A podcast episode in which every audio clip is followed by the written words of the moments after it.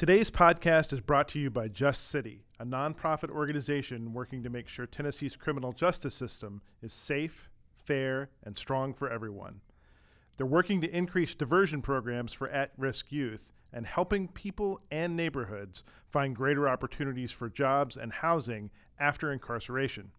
Learn more about their work at justcity.org. Coming to you from the ugliest building in the Gulch, it's the Nashville Scenecast. I'm your host, Maddie Gerard.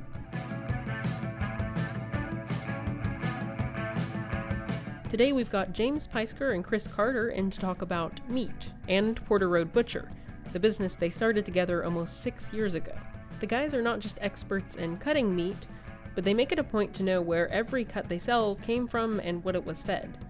Our editor, Steve Cavendish, has traveled with Chris and James before, observing their process from start to finish. Stay tuned to learn more about their process, how their business has changed, and what supermarkets aren't telling you about your meat. After that, we have D. Patrick Rogers here with a review of Patty Cakes, a new movie out at select theaters in Nashville. We'll also have a clip of the song that he talks about in his review Bruce Springsteen's The Time That Never Was. As always, please subscribe to us on iTunes, SoundCloud, and Stitcher. And don't forget to rate us and leave comments. Thanks for listening.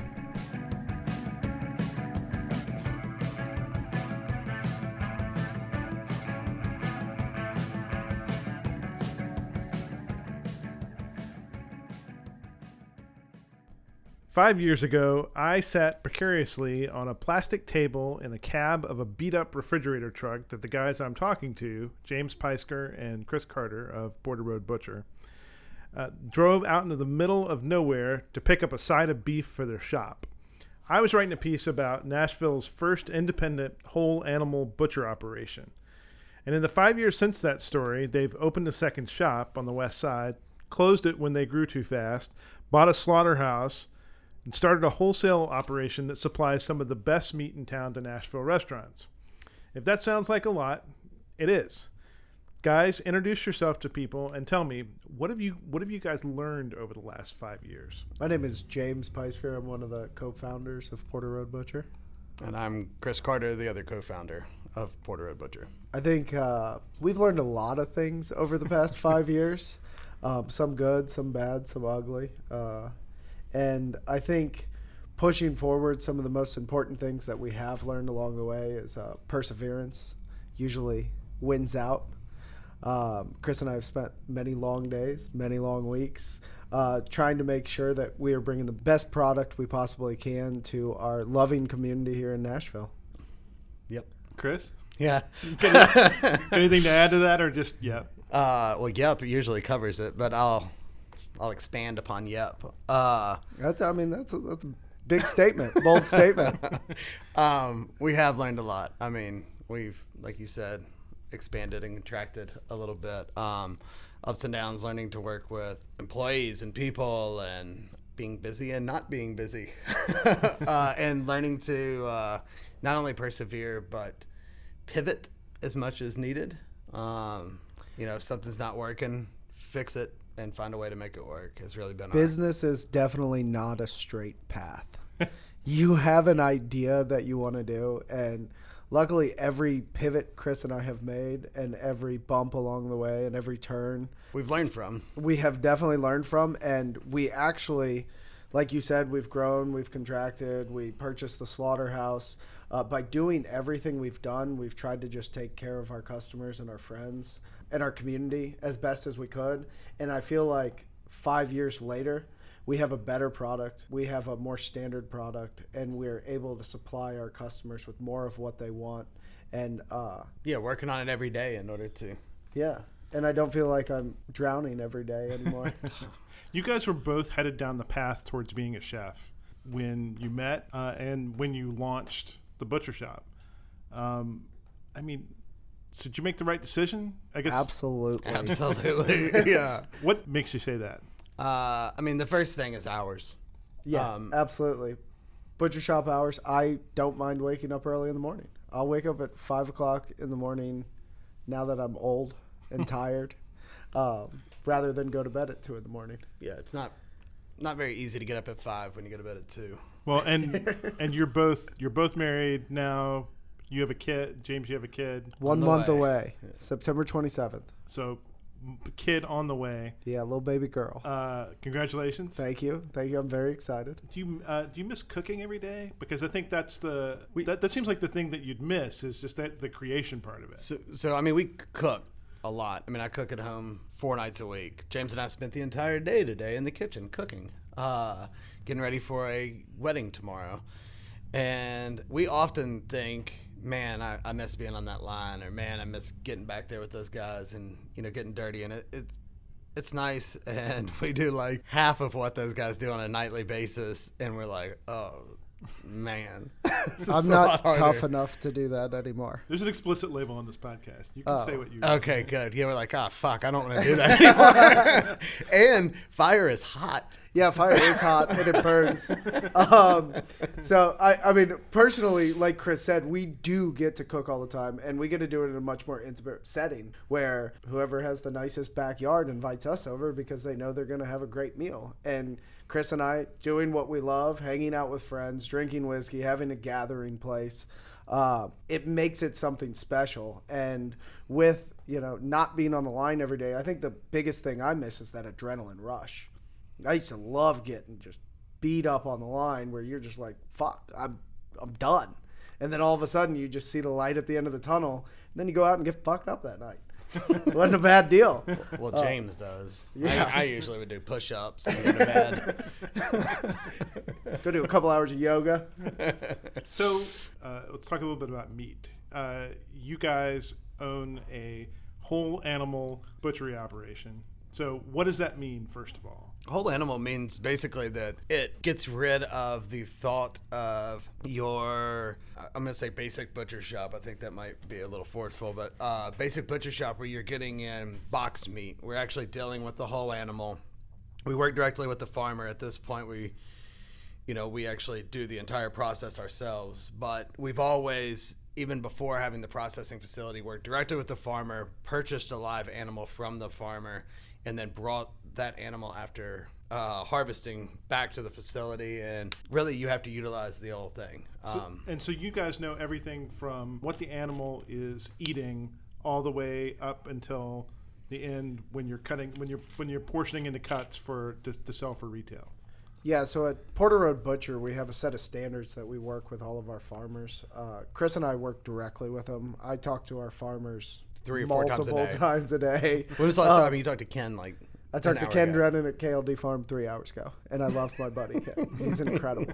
Um, he raises incredible beef. But you know, having that relationship with them, and we have standards from you know like the way they're the way they're birthed, the what they eat, what drugs they're not allowed to do, which is all of them. Um, no hormones, uh, out on pasture. So we have these very specific things that develop a really unique flavor in our animals, and it makes them happier and healthier, which is the right thing to do when it comes to raising animals, and it makes them taste more delicious. So it's a win-win situation. And then when you know it, it comes to developing these relationships, building something that's that's unique and special. Like Chris was saying, I talk to him all the time. Like I know things, personal things about them. They know personal things about me, and it's a very beneficial relationship. And by being a whole animal butcher, we're able to utilize and take the stress off of the farmers, where they can just stay on the farm and farm. We'll do all the dirty work and take care of it from there. When most Nashvillians go into a grocery store to buy meat, and we'll just say beef, for example, here, what don't they understand about what they're buying?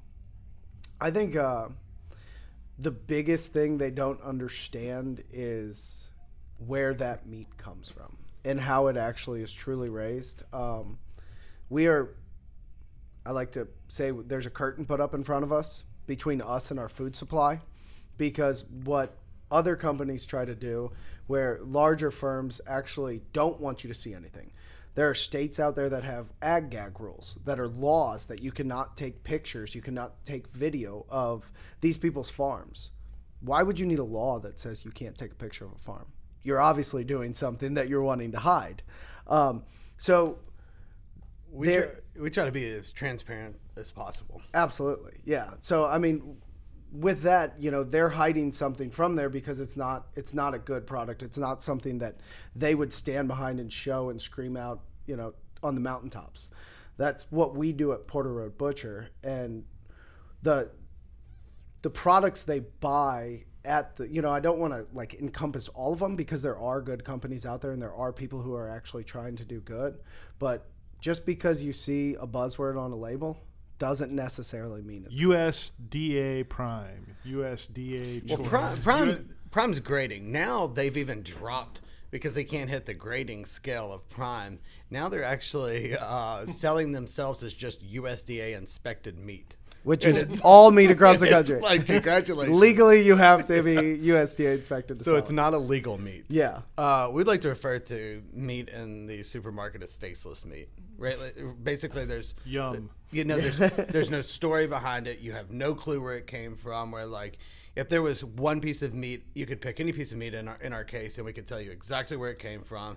You know, introduce you to the farmer. You know, tell you where their farm is, and the farmer would uh, greet you with open arms because they're very proud of what they do. You just have to have a very open schedule because they will take up your entire day because they are so proud. and I, you know, one of the big things too is like the reason they're hiding this and the reason why it's, you know, what you're getting at the grocery store.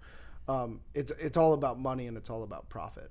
And I'm not saying that Porter Road Butcher is not a not-for-profit company. It's, but it's not our number one drive. It's about creating a community. It's about creating a family and giving people the best product possible. Um, there, along the five years of us being open, there are many ways we could have figured out how to actually become rich off of this, um, and we never cut a corner. Yeah, none of them are ethical. And we, you know, it's always about making sure that the farmer's taken care of, making sure that the animal's taken care of, and making sure that the customer's. I mean, you've seen you've seen our entire process Yeah. Uh, many times. Yeah. many times. so I've, mean- I've eaten a lot of your process. Uh, it's uh, you have more right there. Yeah. Uh, the interesting thing about that, though, is you're in an industry and, and anything that's food related, there is such pressure on, there's cost pressures, and they're very real and very immediate in, in ways that in other industries, there's, there's more of a lag. Uh, you don't feel them necessarily as much. Uh, and the margins are not great. I mean, it's not like you're making you know 30 40 50% on what you're doing restaurant margins are anywhere from 3 to 15% if you know 15% if they're doing really well Uh, what's i mean so what kind what are you pressured to do well, I mean, there's you always. don't, i mean you don't have to name names here but uh, but like what I mean, one of them would be our farmer Joey Rittenberry that has given us, you know, a very long arm in order to pay him back in times when you know we couldn't. Um, Yeah, it's. Dev- I mean, developing relationships. I mean, there was there was a, there was always an easy way out, and an easy way out was to be unethical and do something that wasn't right. But I would rather look at a person in their eyes and tell them I don't have a tenderloin and tell me that I'm a stupid person and a bad business owner because I don't have a tenderloin for them. And I can't just buy boxes of tenderloin. That's not our business. Plan. that's not Right. what we do, and that's not the way to help the agriculture industry around Middle Tennessee and Kentucky. It's not the way to help save family farms. What we're doing, everything has a reason behind it. Even the size of our hot dog, there's a reason behind it, and it's because it's two inches longer than the bun. Your first bite and your last bite will always be just hot dog. That's great I, I applaud that more meat on my hot dog Yeah, yeah. So I mean, like everything behind it, and like, like, you know, you you could go buy a box of tenderloins, and then you know nobody nobody would probably be the wiser. No, but some people would be very excited because we always have tenderloins. But a lot of people, you know, get what we're doing and, and understand and embrace the fact that, you know, we don't have tenderloins because of the fact that, you know, there's two tenderloins per animal. and the people that get it, the people get it, and the the people that want to be a part of it and want to be involved and spend the extra dollar, spend the extra money. They're the people that we know and love and see every week. People that want it for a special occasion, come on in. It's gonna be the most delicious steak you've ever had. I guarantee it. tell me what uh, tell me what I should be looking for. What's the difference between uh, between say a, ribeye that I come into your place and look at versus something I'm going to see plastic wrap in a in a grocery store or uh, you know, a, Well- a, a different cut or a piece of you know a piece of pork? What what what am I looking for? I mean, the most simple thing of walking into the butcher shop rather than walking down the meat aisle is that you're going to be greeted by people that are very knowledgeable and very passionate about what they do. The crew we have at the shop, every last one of them are amazing. And they are an extension of our family and we know and love them and you know a lot of them Sure. personally. And so you walk in and you're supporting every single one of those people when you walk into the door. Um, and when it goes into it, it's not just a ribeye. It's a celebration. Every single meal you eat is something special, and you should never waste a meal on some shitty food. um, it's it's not worth it. Well, that and the best way to enter the shop is with an open mind, because the fact comes back that m- maybe you want a tenderloin, but we don't have tenderloin available. There's a lot of Because when you run out, when you've run out of something, you've run out. We've run out until we kill another beef. Or, well, we cut it down from the aging room. So that's where we go, what's the difference? So when you come in, you have this piece of meat, a ribeye, a ribeye. It's the same piece from a, the same breed of animal. Most of them are Angus. So you're getting the same piece from the same breed of animal. But the way the animal's raised, it's going to develop so much more flavor. It's going to have such a more depth from being out in the air, exercising, eating the pasture. So, I mean, just the color, As opposed to being trapped on a feed lot. as, as Yeah, opposed to being trapped on a feedlot and then fed antibiotics to help them fatten up, being pumped with hormones as a child to help them bulk up.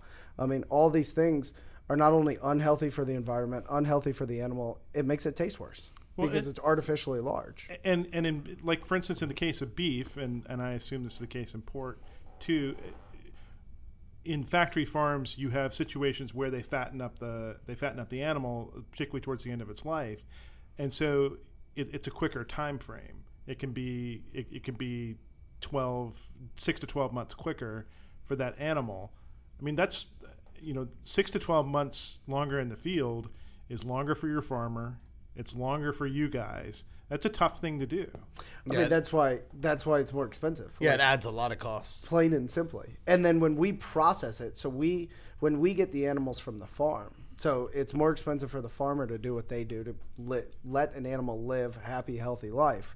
When we receive it, uh, we treat them with the utmost respect. We we don't use shock sticks. We don't use any of the traditional standard equipment.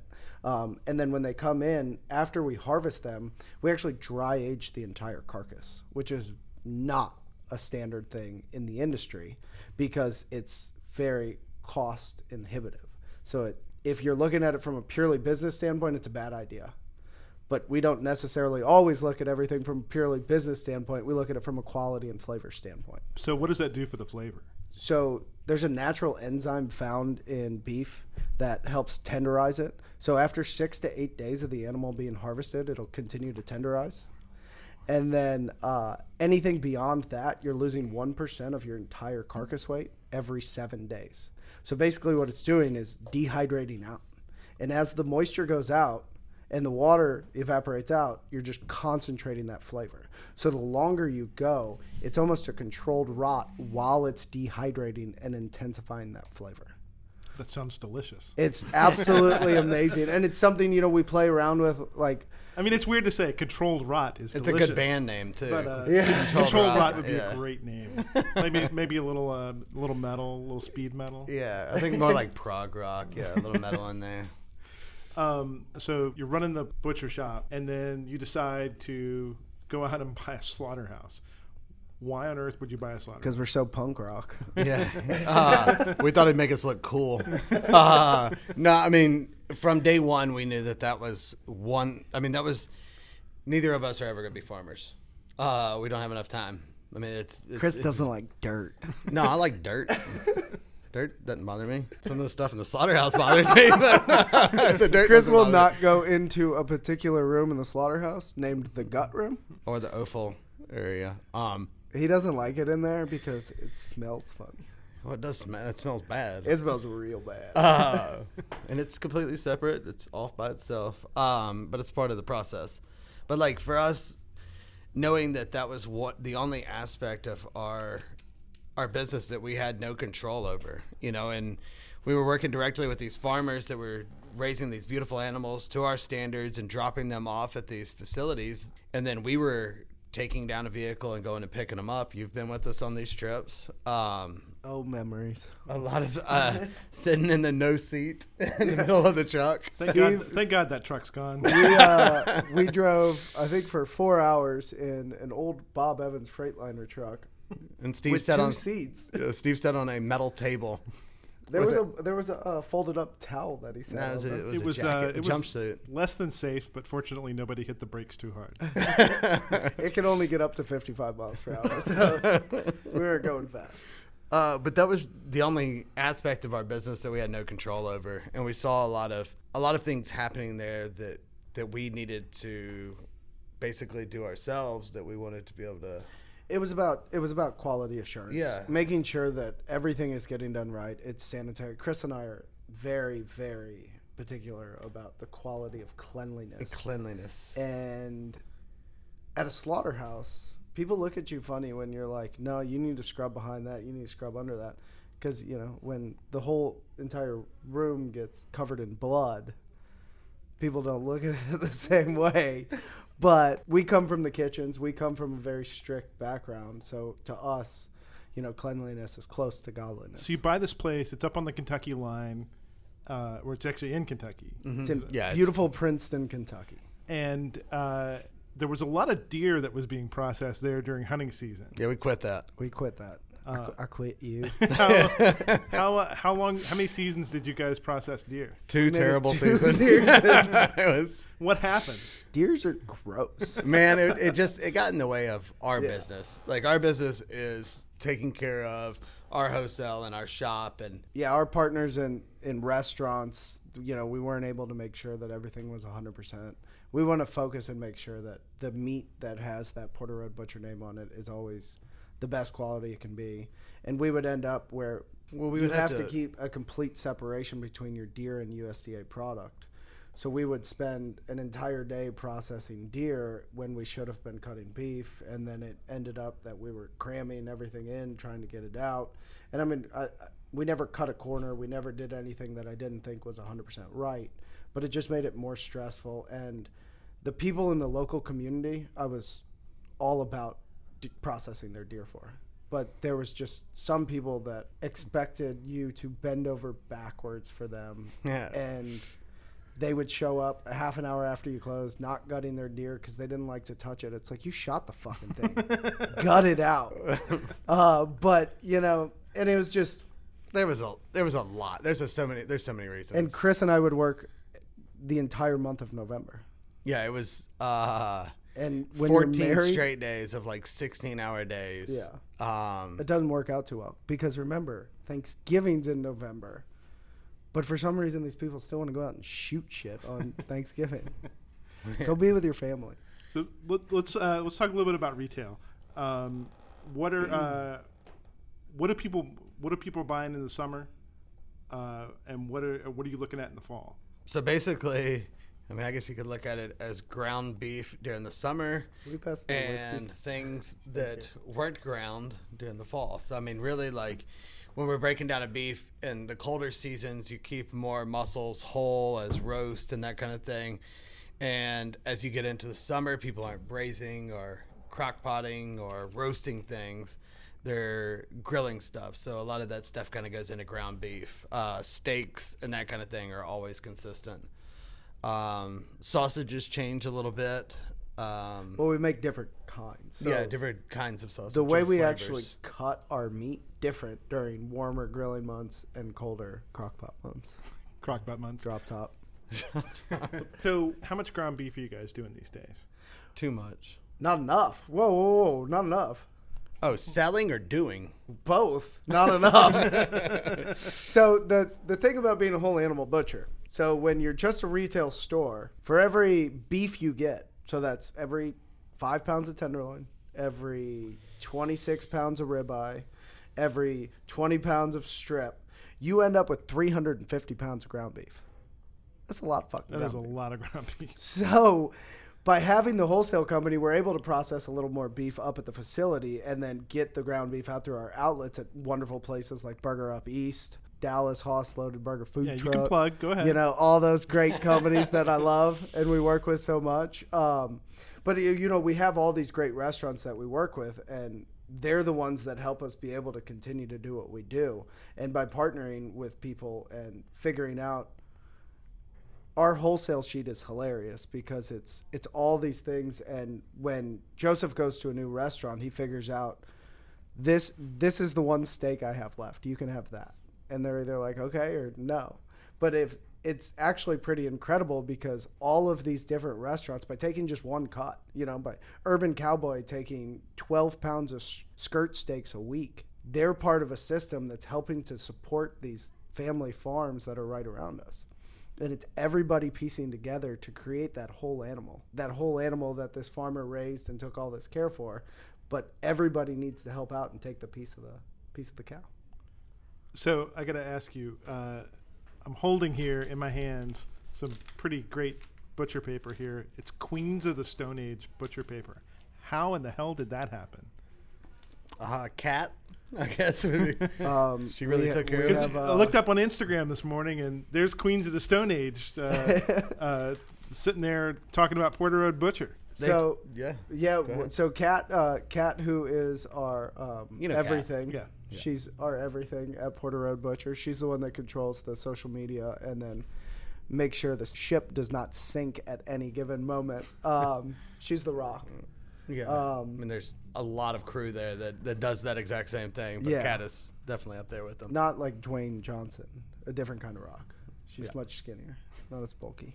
Um, Yeah, but she got reached out to um, We're gonna edit that out. by uh, Queens God. of Queens of Stone Age, and they just reached out and they picked an incredible group of butcher shops across the country, and uh, we just happened to be one of them.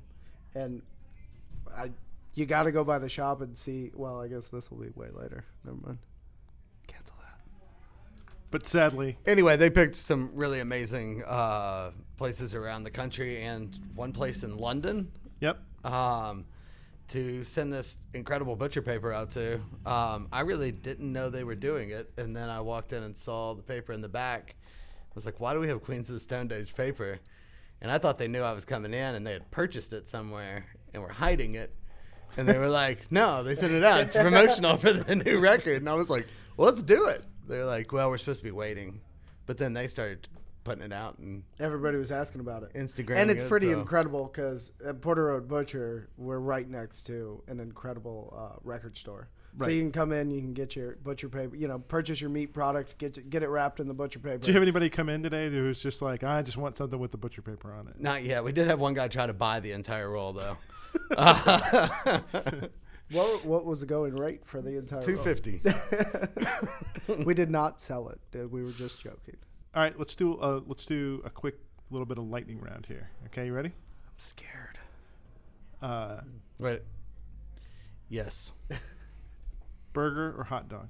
Burger. Burger. Chris, you're supposed to be quick with these. Come on. No, it's called a lightning round. yeah, I know. You got to go. Oh, I get it now. Yes, I'm ready. Uh, Burger. fillet or or T-bone? Neither. Neither. uh, no, let me clarify that. A steak is delicious in all forms, but if I'm gonna eat a steak, the reason I would eat a fillet is to cover it in béarnaise sauce. Right. And and I know as That was a trick question because there's a fillet as- in both as of those. Former, as, as former chefs or current chefs masquerading as uh, as butchers, then every chef hates a fillet. well, so yeah, the fillet. Well, I love a their fillet, big thing is that it's tender. It's not very. It's not the most flavorful. It doesn't pack the most flavor punch, but it's incredibly tender. It's the most tender piece in the entire beef. And a T-bone is a little bit of tenderloin with your strip steak on it. Which whoever invented the T-bone in porterhouse, I get it because it's cool looking. But you have a fillet and a strip attached to each other, which are two different muscles that cook at two different temperatures at two different times. Is this what the lightning round is? The long explanations of each answer. explanation. Uh, Lightning and, round. and the fact that we I just don't, answer really fast. we don't really know what a fillet tastes like because they're always gone. so we might actually like them. Um, well, we've murdered the time for our lightning round, so that's going to be it. Great. Oh damn it! the rest of the answers were yes, yes, no, no, absolutely not. Fuck and no. Yeah, I think you're pretty good looking. Fantastic. Guys, thanks for coming in. I appreciate it. Thanks, Steve.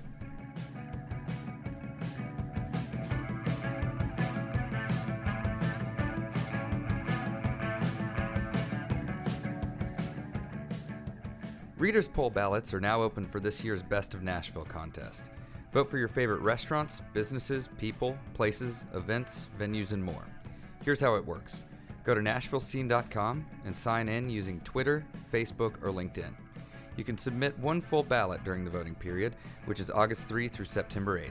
Vote today.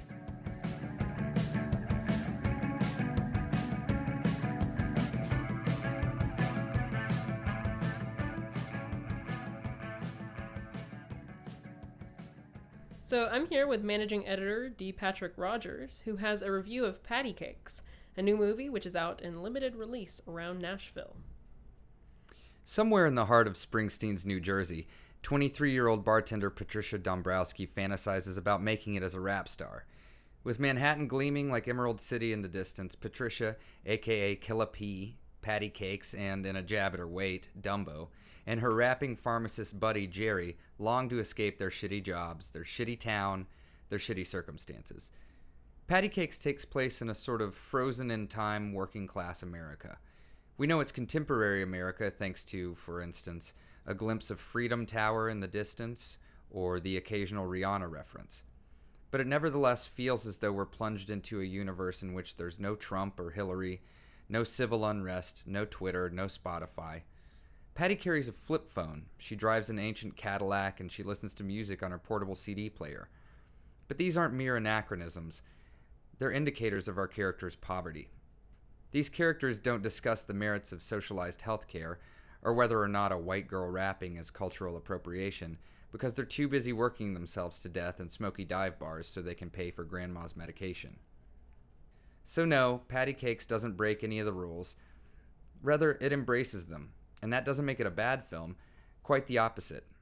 It's built on a rock solid foundation that endears us to our heroine, unites us against her oppressors, and makes us root for her at that freestyle rap battle and the rookie talent showcase and wherever else. Newcomer Danielle Macdonald's performance as Patty is almost certainly the film's most valuable asset. I imagine most folks unfamiliar with Macdonald will be shocked to discover she's an Aussie, not an unknown local who was discovered just specifically for this role. As Patty drives through the nondescript streets of North Jersey, with Springsteen's The Time That Never Was playing in the background, not a bit of the hopelessness and malaise of this place feels put on. The drinking, the economic depression, the listlessness, Macdonald does an excellent job of making us feel the inherited burden of all these factors. Jersey native and first time writer director Geremy Jasper, one time frontman for early aughts indie rock band The Fever, clearly mined his own experience for much of this film's material, and in doing so, he managed to craft something pretty endearing. He hasn't reinvented the wheel here, but sometimes the wheel still manages to get us where we're going just fine. Patty Cakes is playing now at the Belcourt, Opry Mills, and Regal Hollywood 27.